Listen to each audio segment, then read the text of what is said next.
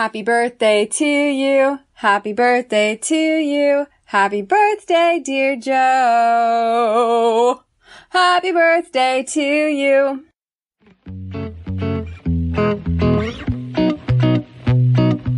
Hi, everybody. My name is Shana, and this is the American English Podcast. My goal here is to teach you the English spoken in the United States through common expressions, pronunciation tips, and interesting cultural snippets or stories. I hope to keep this fun, useful, and interesting. Let's do it. Welcome to this week's episode. In that introduction, you heard me singing Happy Birthday very poorly. And that's because I'm going to be talking about the happy birthday song today in this episode. I'll tell you who wrote it and a little story behind what's happened in recent years with that song. In any case, we'll discuss the expression piece of cake as well as uh, go through a few pronunciation exercises. So stay tuned. Let's go ahead and start with a joke. Why did the birthday cake go to the doctor? Any ideas? Because he was feeling crummy. all right. Um, so when you feel crummy, it means that you feel bad, right? When I say I'm having a crummy day, it means that I'm having a bad day. What makes this joke funny is that crummy also means there are crumbs. Crumbs are small pieces of bread, crackers, or cake when you take a bite of a piece of cake, you might leave some crumbs on your plate, those little tiny pieces that are left over. So once again, why did the birthday cake go to the doctor? Because he was feeling crummy. All right. So on to the expression. Today we're going to be talking about the expression piece of cake. Something that is a piece of cake is easy. Basic math, like addition or subtraction, to me, is a piece of cake. In other words, it's easy. The expression piece of cake is synonymous with the expressions easy as pie and it's a cakewalk. And there are quite a few theories about the origin of the expression, so I'll just share the one that sounds most probable to me. Uh, some say that a piece of cake and it's a cakewalk have the same origin, right? The cakewalk itself. A cakewalk is actually a game played at carnivals or at fairs where participants walk around a numbered circle. Music plays and as you walk, you're instructed to, you know, run, hop, skip, jump, all of the above, right? And you're doing this around the circle. When the music stops, you stop on a number. A number is then pulled out of a hat and whoever is standing on that winning number wins a cake. It's super easy. It takes absolutely no skill to win a cake because it's a game of luck, right? So winning a cake is a piece of cake. In other words, it's easy. So let's go through the definition of each individual word. A, A is an indefinite article piece. Piece is a part of something, right? A piece of pizza is one slice of an entire pizza. A piece of cake is one slice of a full cake. Of is a preposition and cake is a sweet baked food made from a mixture of sugar, flour, and other ingredients. In some countries, they eat cake for breakfast. Uh, however, in the US, cake is considered a dessert. So once again, the definition for it's a piece of cake means it's easy. Let's go through some examples so that you get a hang of how to use this in everyday situations. Example number one. Two weeks ago, I went to my aunt's house and she made an egg casserole that was unreal. It was so good and I spent about 10 minutes ranting and raving about it. She told me, you know, it's really a piece of cake. I'll give you the recipe. In other words, it's really easy to make. I'll give you the recipe. Example number two. A few years ago, my dear friend Heike from Germany took me on a hike. And, uh, kind of funny, her name is Heike and she loves hiking. In any case, before we started, she told me the hike would be a piece of cake, that the hike would be easy. Two hours later, we were scaling cliffs, climbing through bushes and trees, and it wasn't a piece of cake at all. It was actually very difficult. Example number three. So before having a baby, my husband thought changing a diaper would be difficult. But after I had the baby, uh, he learned that it was a piece of cake. In other words, it's very easy. All right, so let's go through uh, some pronunciation exercises. We'll use the sentence, that's a piece of cake. Repeat after me. That's.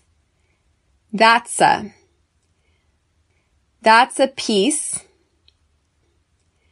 That's a piece of. That's a piece of cake. That's a piece of cake. Right? You might also hear people say, that's a pizza. That's a pizza. That's a piece of cake. Right? Of is reduced to a. And we connect those words very nicely with the stress on that's, piece, and cake. Right? And the conjugation, repeat after me. I think it's a piece of cake. You think it's a piece of cake. He thinks it's a piece of cake. She thinks it's a piece of cake. We think it's a piece of cake. They think it's a piece of cake. It's a piece of cake. Right, on to the topic of the day. So you probably all know the song Happy Birthday. According to Wikipedia, it was mentioned in the Guinness Book of World Records as the most recognized song in English in 1998. And I guarantee it's probably still the most recognized song in English. So as of 2010, it had been translated into at least 18 languages. Some countries kept the tune and altered the lyrics. There's absolutely no doubt about its popularity, but where did this song come from? Legend has it that Mildred and Patty Hill, sisters from Louisiana, wrote the happy birthday tune for their elementary school students. It didn't originally contain the lyrics of happy birthday, but actually good morning to all. It went like this. Good morning to you. Good morning to you. Good morning, dear children. Good morning to all. All right. And I'll have my husband edit my voice. um, apparently they thought it was a pretty catchy song. And so did the kids in their classroom. The lyrics were short and easy to remember. And as time passed, the song's lyrics were altered to fit a variety of different occasions and eventually morphed into the birthday song that we know today. The first written music sheet with Happy Birthday was written in 1893. The first recorded text of Happy Birthday was documented in 1912. However, it still remains unclear who changed the lyrics from Good Morning to All to Happy Birthday to You, and when exactly those lyrics were changed. It seems like the end of the story, right?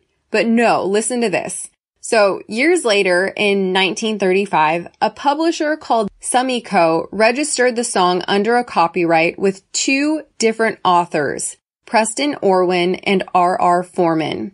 When Warner Chappell Music bought the Birch Tree Group in 1988 for $25 million, they also acquired Summy Co. and all of the registered songs they had, including the Happy Birthday song. At the time, the happy birthday song was valued at $5 million. And so everything seemed fine and dandy. Warner Chappell claimed the happy birthday song was under copyright until 2030. And every time happy birthday was sung in productions, TV shows, movies, they collected royalties. Royalties on the song were earning them up to $2 million per year. Up until 2016, that is. So seems like a pretty sweet deal, right? That's when the shit hit the fan. Excuse my language, but uh, when I say shit hit the fan, I mean to say the situation got really bad really quickly, particularly for Warner Chappell. So Jennifer Nelson, who's a documentarian, wanted to make a documentary on the original Happy Birthday song, Good Morning to All. And she was asked by Warner to pay $1,500 for the licensing fee, according to Hollywood Reporter. So she then discovered later on that Warner and Chappell had no right to the copyright on Happy Birthday. So she sued them. Secondly, it also didn't make sense that the song was under copyright at all. Under US copyright law, a copyright expires 70 years after the author's death. In terms of music, anything composed after January 1st, 1924 is considered public domain. In other words, it can be used by the public. So in June 2016, a federal judge with the last name King decided that Summy Co. had rightfully owned the arrangements and the song melody, but never the lyrics, meaning that Warner Chappell never had the right to it either. Happy Birthday was in the public domain. So what does that mean for you?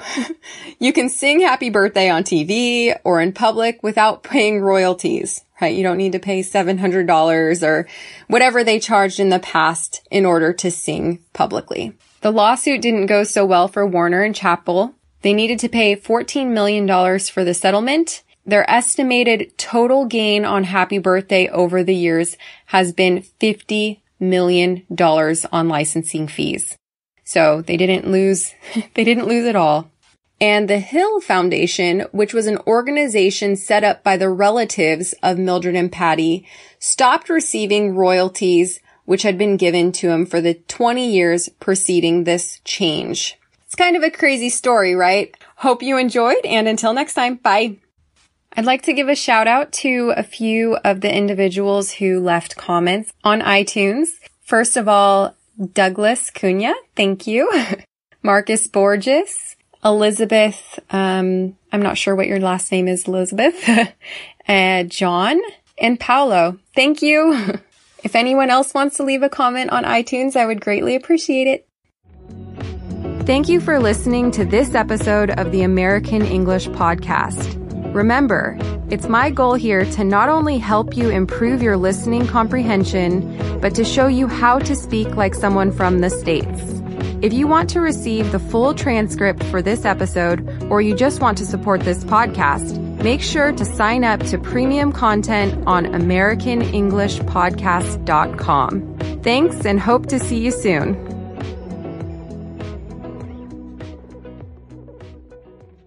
Happy birthday to you. You live in a zoo. You look like a monkey and you smell like one too.